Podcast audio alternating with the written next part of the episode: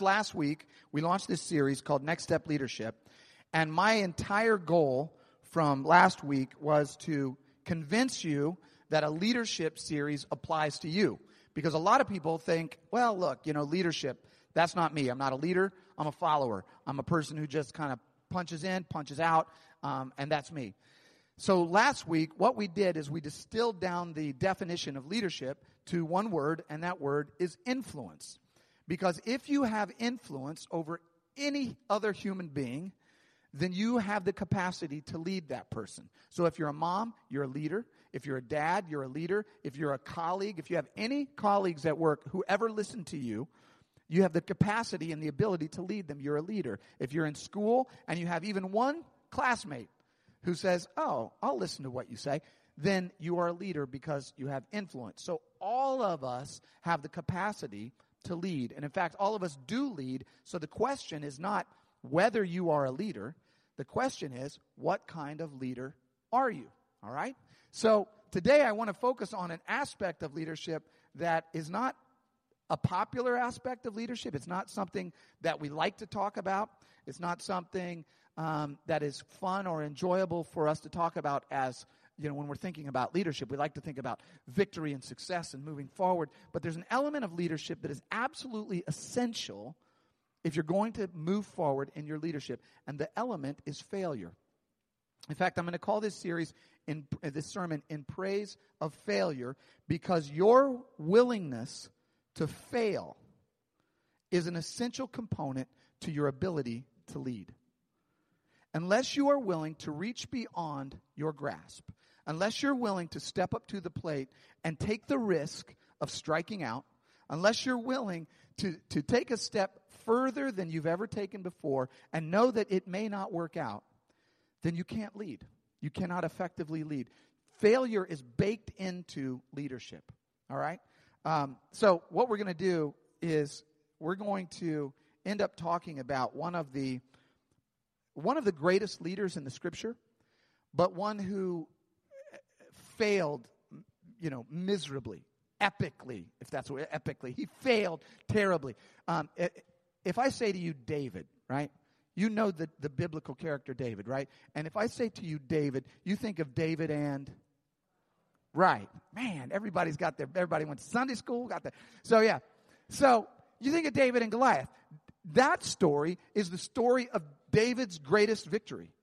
That story is the story where this little shepherd boy got five stones, faced off with this huge giant, you know, this Philistine warrior, got the sling. You know the story. Bang, killed the giant. Everybody rejoiced, right? But what the but the story I'm going to read to you today is a story that took place shortly after that, and it was one of David's greatest and most bitter failures. So let me read the passage, and then we'll come back and we'll unpack it. It's out of 1 Samuel 33, uh, 3 through 6. And it says, When David and his men reached their town, they found it destroyed by fire. And they found that their wives and sons and daughters had been taken captive. So David and his men wept aloud until they had no strength left to weep. David was greatly distressed because the men were talking of stoning him. Each man was bitter in spirit because of the loss of his sons and his daughters. Bitter defeat, bitter failure. I wonder if anybody would admit with me today that you, like me, enjoy watching bloopers on YouTube. Is there anyone who can thank the Lord? We're going to have a life group where that's what we will do. We will watch bloopers. My wife if I get some downtime, uh, like in the evening, sometimes I will put on my earbuds and I'll open up the laptop and I'll go to YouTube and I'll just type in bloopers. And it can be news bloopers, it can be sports bloopers, it can be personal bloopers, it can be a guy trying, you know, going in for the dunk, hits the rim, ball bounces. Uh, that's a pretty popular one. Skateboards, great opportunities for bloopers. Guys coming off the rail, biff, you know, wipe out. Um, I love the, the news reporters are the best. Like if the camera's rolling and they don't know it, and they say things that they're not supposed to say on live television. And for me, like I'm I'm sitting there watching tears rolling down my I'm just dying laughing. You know, my wife just walks by, shakes her head. She's just like, I don't get it. But I, for whatever reason, watching people mess up, this is a deep, dark confession I make, um, provides me with hours of entertainment. And I, I that's probably a flaw. Um, but it's, it's, it's, it's, it's entertaining. But when I fail, when I mess up, when I biff, when I make a mistake, for some reason, the joy and the laughter and the mirth is not there. I get really upset when I fail. When something happens that I'm responsible for and it doesn't work, I could obsess over that for days. In fact, I have to stop myself and say, hey, man, let's not obsess over that failure, right? Because you're going to spend the next week freaking out about something that only you care about. Um, I, I, I don't like it when I fail. And if I, you know, am a fairly good judge of character, I would guess that many of you genuinely don't like it. In fact, in fact, sometimes the fear of failure is feels greater than the failure itself. So, so some of you may even say, look, I would rather not try something than try something that I'm not sure that I can succeed at. Because I don't want to risk what I'm going to feel like if I blow it. And the reason this happens is psychologists have studied failure. There's a whole branch of psychology around failure. And here's what they found failure produces anxiety, it produces regret, it creates feelings of guilt, it creates uh, feelings of worry, it creates feel, uh, feelings of confusion. It actually distorts your ability to assess your own strengths and gifts. So, what they find is that somebody who can actually accomplish a task, if they fail at it once, they begin to reassess their abilities. And they, they assess themselves as not being able to accomplish that task, even though objectively they can. They, it also distorts your ability to assess how hard something is objectively.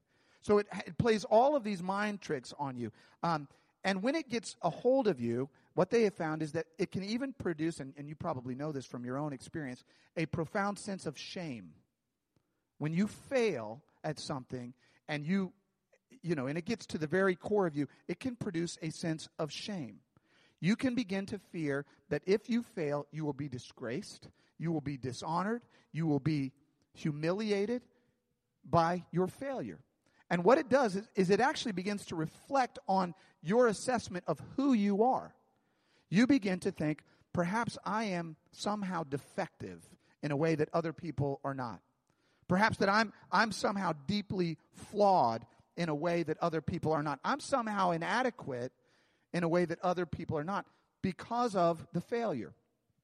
And so when we fail, we experience those feelings and then we develop a fear or an anxiety around failing.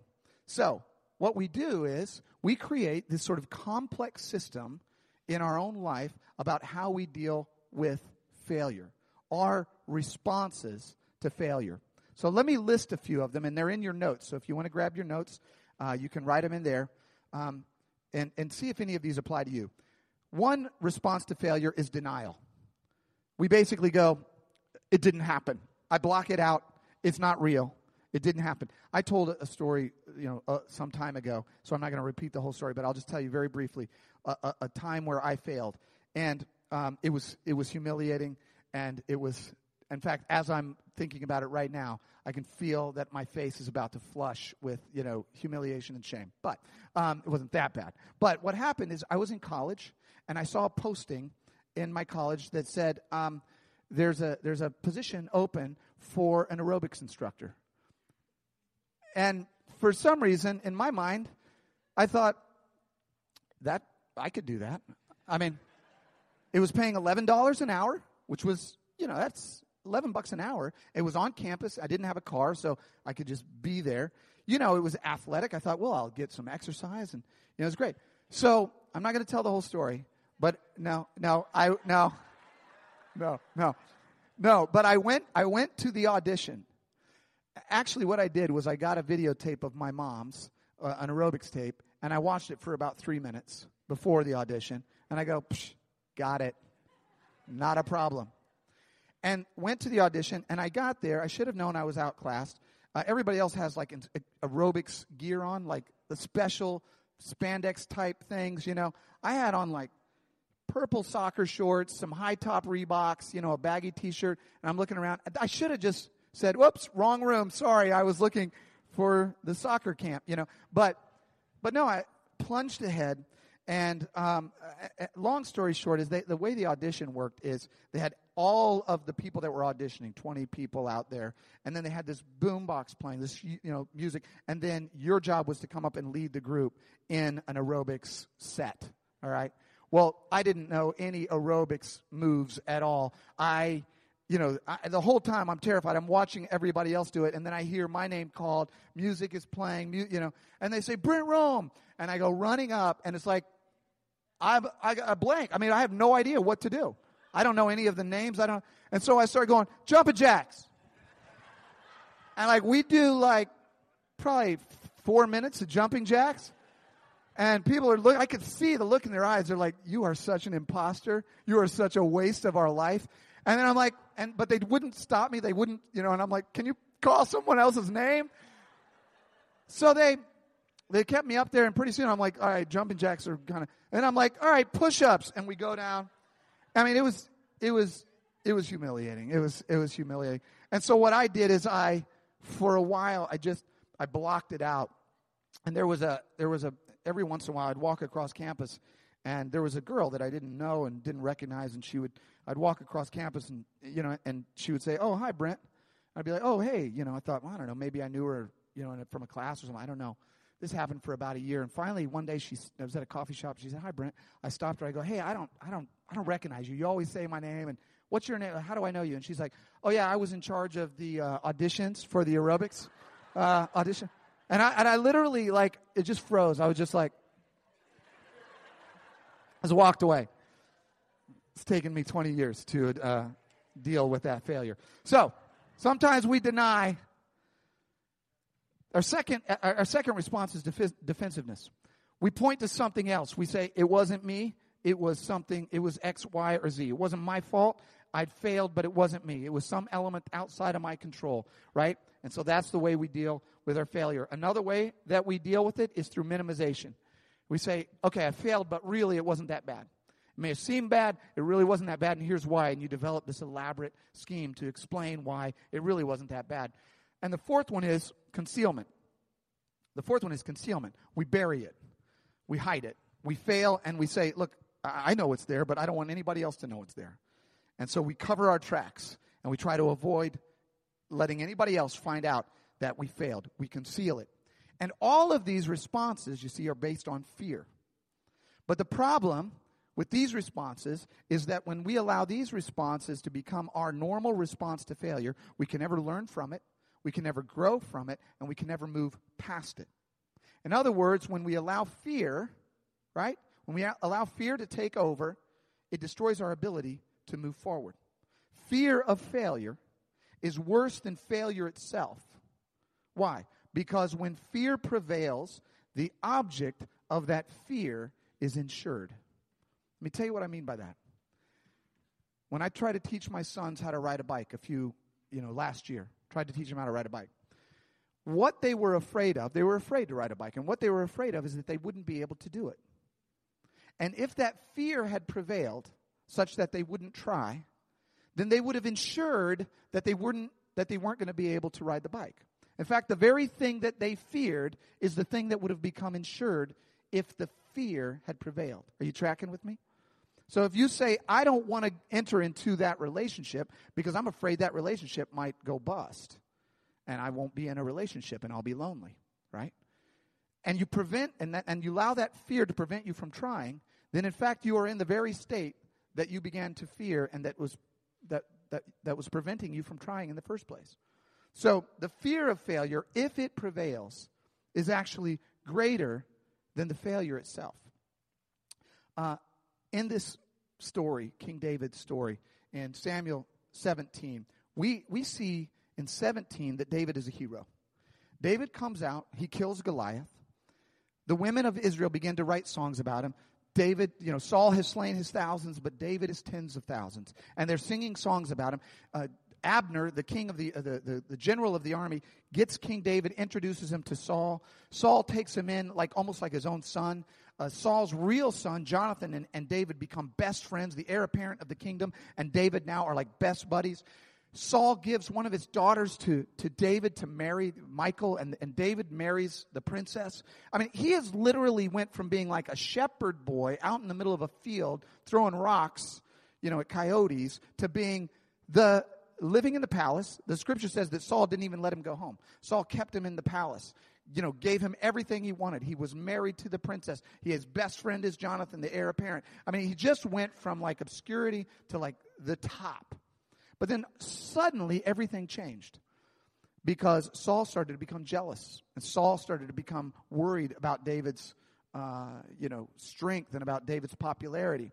And in this very strange passage, the King Saul is sitting there. David is in the palace. He's playing a harp.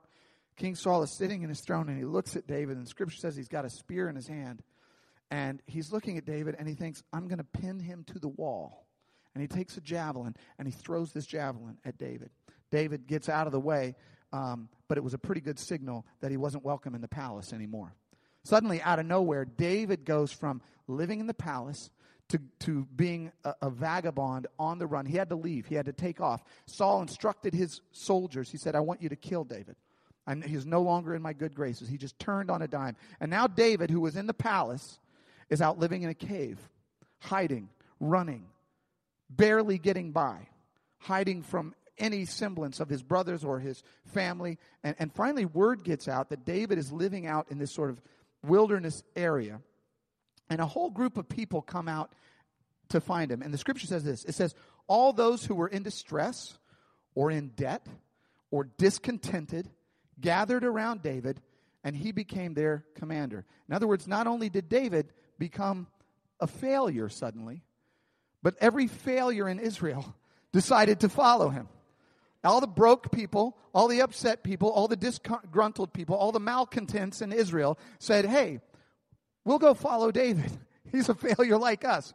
They all go out, all the dropouts start following David. So they're all out in this in this they build this little town and they're they're now now they're just a group of losers living together in the wilderness. And David is thinking, what can I do? What what can I, I can't get back into the good graces. And he's thinking, what should I do? Right, with this group of people. And he comes up with a plan that in retrospect you go, that was ridiculous. I could have told you not to do that. He says, what we're going to do is we're going to go join the Philistine army, guys. Remember, David had just killed Goliath like a year earlier. Dave, uh, Goliath was a Philistine, you know, warrior.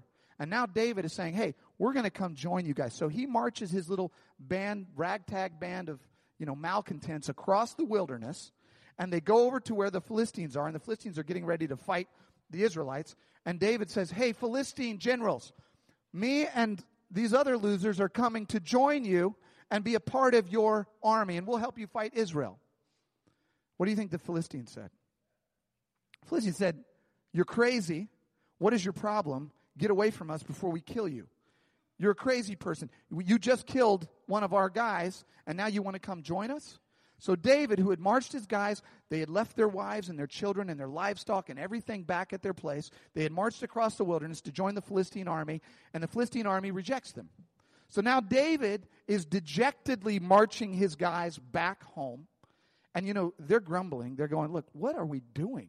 I mean, we're following David. We thought he was this great leader. He leads us to go join the Philistines, which wasn't a smart idea in the first place. Then they end up rejecting us. And now we're marching all the way back to our house. What is going on with this leader? And as they're marching back, suddenly they crest the top of a hill near their home, near their home, and in the distance, they can see rising up above the landscape a black smoke curling in the air, curling up in the sky. Their hearts begin to pound. They begin to pick up the pace. They crest the hill. They look down at the encampment where they had left their wives and their children and their livestock and all their property. And all they see is utter desolation and total destruction. The entire town had been burned to the ground. Their children, their wives are gone. Their livestock is gone. Everything is gone. They have no idea what happened to it, but it's utterly destroyed. So they had followed David out on this wild rabbit trail mission. And on their way, and while they were gone, their home had been attacked. And David is now trying, is bringing them back. And they're looking across here and they're going, this is the worst leader we have ever had. We all of our lives we've been failing. We've been, and then we thought we were going to come out here and find this great leader, and he turns out to be a complete and total failure. And that's where it says in 1 Samuel, so David and his men wept aloud until they had no strength left to weep. And then it says David was greatly distressed because the men were talking of stoning him. They weren't just angry, they were like, we need to take him outside of the camp and kill him. He is such a failure, and he's caused us to fail so badly that he doesn't deserve to live. We need to take him out and stone him. But there was something, somehow, deep in David's heart that he understood and I want each and every one of us to grasp this truth today. I want all of us to understand what David understood. Because here's what David understood he understood that failure is an event, it's not a condition. Failure is an event, it is not a condition. There was a period in my life, in my late 20s, early 30s, where I really believed that my failures and my shortcomings and my mistakes would prevent me and preclude me from doing anything that if there was a God, that God would even want me to do. I actually reached that point where I just felt like I've messed up so many times. I've made so many mistakes. There's no way that if there is a God, that He can get me back on track and that I can live out the life that He's called me to live. But failure is an event, it's not a condition. And here's why because the primary identity of the God that we serve is Redeemer. And God specializes in failures. In fact, to have a relationship with God means to have admitted and understood and recognized the extent of your failure. That's the only way that you can come to Him. Here's what the proverb says about failure it says, A righteous man may fall seven times and rise again. Failure is an event. David knew that this failure, this series of failures, uh, of his were not going to define him. And so rather than succumb to despair, rather than allow himself to enter into that empty, dark void of despondency and dejection, when all the men wanted to stone him, here's what David did. The scripture says David strengthened himself in the Lord his God.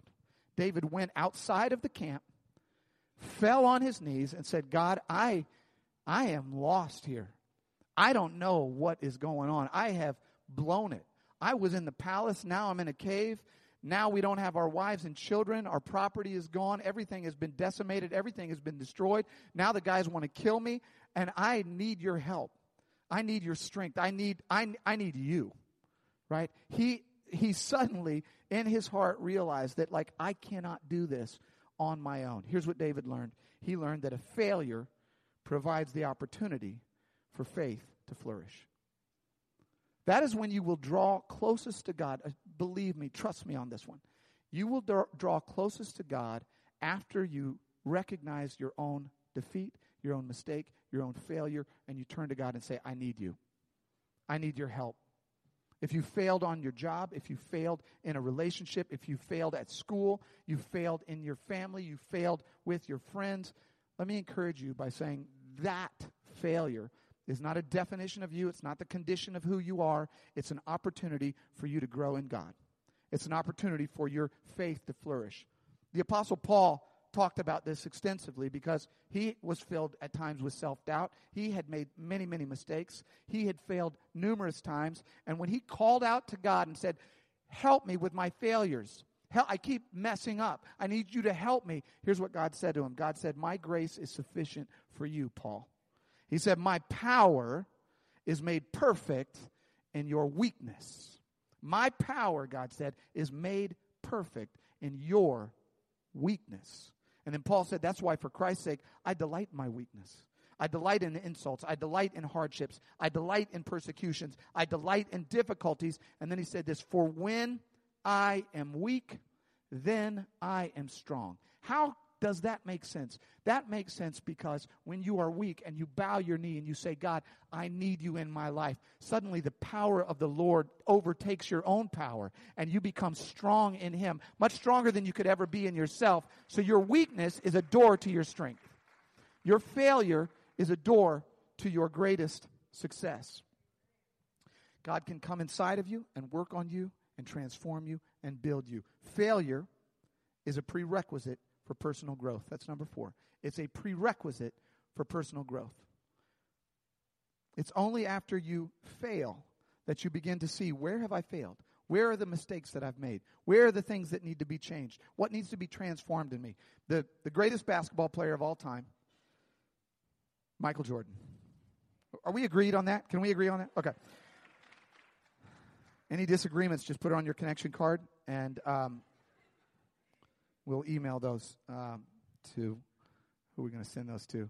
Kirk Williams at ucityfamilychurch.com. Um, all right. Michael Jordan, bar none, best basketball player. Uh, nobody came close to his dominance. And this is how he describes failure. This is what he says. He says, I've missed over 9,000 shots in my career. I've lost almost 300 games. 26 times I've been trusted to take that game winning buzzer shot, and I've missed. I've failed over and over and over again in my life. He said, and that is why I succeed. What he's saying is, I don't deny those failures. I don't minimize those failures. I don't conceal those failures. I don't turn away from those failures. What I do is I take those failures and I assess and I grow and I get better and I get stronger and I learn and I, and I move forward through my failure. It's my failures. He said, that's why I succeed. Those failures were prereq- prerequisites to my success and to my leadership. David's bitter failure led him to the Lord, led him to hunker down and get with God and reassess and say, God, where are you taking me? How can I change? How can I grow? How can I become a better leader? And then this is what he does. He goes out to his men and he says, Men, we are going to find whoever it is that destroyed our camp. We're going to find the people that destroyed our camp. We're going to find the people who took our wives and, and children. We're going to find the people who took our livestock, and we are going to go after them, and we're going to get it back. Now, that is not the voice of a man consumed by his failure. That's not the voice of a man who is, is, who is, is, is lingering in despondency and despair. That's a man who's being transformed and made better through his failure. That's a man whose faith is beginning to flourish. And so the scripture says that he took the guys out and they began to pursue the Amalekites, the people who took, uh, who had uh, come into their camp. And the scripture says that David fought them from dusk until the evening of the next day. They, they went out into the wilderness, they found him, and David recovered everything they had taken. Nothing was missing.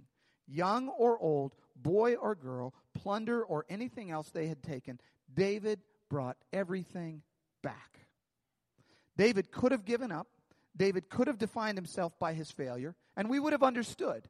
We would have said, Look, man, you have disqualified yourself from leadership. You led your men out on a goose chase, came back, everything's destroyed. Yeah, maybe you're not a leader. You should just go hide out somewhere and live out the rest of your days in solitude.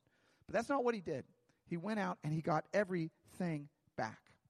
If you really want to do something worthwhile with your life, if you want your life to count, if you want your life to be meaningful, if you want to make a difference in your life or in someone else's life, you've got to be willing to take the risk. You've got to be willing to get up when you fail. Turn to God, ask God to forgive you, ask God to lead you, to transform you, to change you, and put you back on the pursuit that He has for you. You've got to be willing to take the risk to fail. Your ability to lead is contingent upon your willingness to fail. Your ability to lead is contingent upon your willingness to take the risk and to fail. Tomoko, you can come up, and I'm going to close with this. When we um, we're about to launch U City Family Church at the end of 2011, there's a friend of mine. His name's Ross, and he had been part of a church plant that was similar to ours, um, where you know you you, you uh, plant a church, a, a, church that didn't exist before, and so uh, I talked to Ross. I called Ross. I said, hey, you know, I'd love to meet with you. I know you've been a part of a church plant before. He had told me that he had. I didn't know the details. And he said, um, I said, I'd like to talk with you about it and kind of learn, you know, from your experience? He said, Sure. So we met for coffee right across the street at Meshuggah. And I sit down with him and I said, So tell me a little bit about, you know, your experience when you guys launched the church. He said, Well, he said, we had about, I want to say about a $200,000 budget to launch the church. And I thought, okay, that's about eight times bigger than ours. So that's, that's, that's not encouraging, but that's okay. Uh, he said we had a 16 foot tractor trailer that was filled with like top of the line equipment. I was like, okay, I've got a six inch, I mean, a six foot trailer in my garage, um, filled with secondhand equipment. Okay. Um, check. Um, he said, you know, we, we put out, I don't know, it was 50,000 flyers in the community. We had a staff of like 15. I'm like, okay, I've got a staff of, I mean, if you count my children, then that's five. Um, so, you know, it was like, he was just going down the line, right? And he said, you know, and we, we just, we had everything organized, we had everything put together. He said, and then we had launch Sunday. We had put out all the f- mailers, we had done all the work, we had done all the preparation. And he said, three people showed up for the first Sunday. He said, within a few weeks, we shut the doors. No, nobody came. Nobody came. Nobody came. He said the team went, went into total sort of like spiral downhill. The pastor and his wife divorced, split up. They had to liquidate all the equipment. I mean, it was, it was an utter, epic, complete, total failure by any standard. I mean, there's no way to look at it other than that was massive, huge failure. And I said, Thanks, Ross. That's been very encouraging. Um,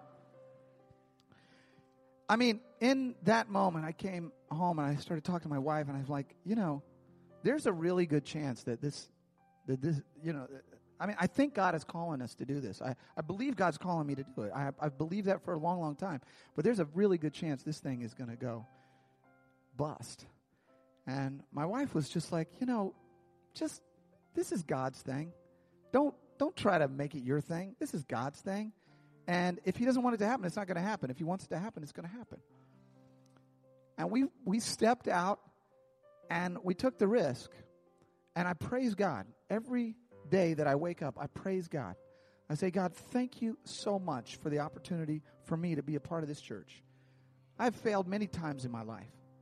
But there's this there's this power in God to say, "Hey, I can still use you. I can I can pick you up and I can get you back on the path. And I can take you where I want you to go. And I can lead you. And I don't care if you've messed up. I don't care how many failures you've had. All of my guys have had failures. All of the women in the Bible, all of the heroes of faith have blown it at some point. They're human beings. But God's a redeemer. And I want to say to you today look, if there's something in your life that is holding you back from stepping out and doing what God has called you to do, can you turn that over to God today? Can you just let God have that? Because He wants to redeem that, and He wants to restore that, and He wants to put you on the path that He built for you, that He made for you. He didn't make you surely as an accident. It's not like you're just here. He's got stuff for you to do. Don't be bound up by fear. Don't be tied up by fa- past failures. Here's what I'm going to give you to close, and these are your three applications. This is this is write this down on your on your connection card or in your bulletin. Here's here's the applications for you. You won't hear this. You really won't hear this anywhere else. Um, but I really think this is the right thing. It and here they are. Number one, fail fast. Fail fast. What that means is if you blow it, just blow it and just move on. Don't hang around in your failure. Don't just don't just lounge around in despair and despondency. Oh my gosh, I've messed up. I've totally blown it. Fail fast. Just fail and then move on, all right? We have that principle in our church. Like if we start something, we start a life group.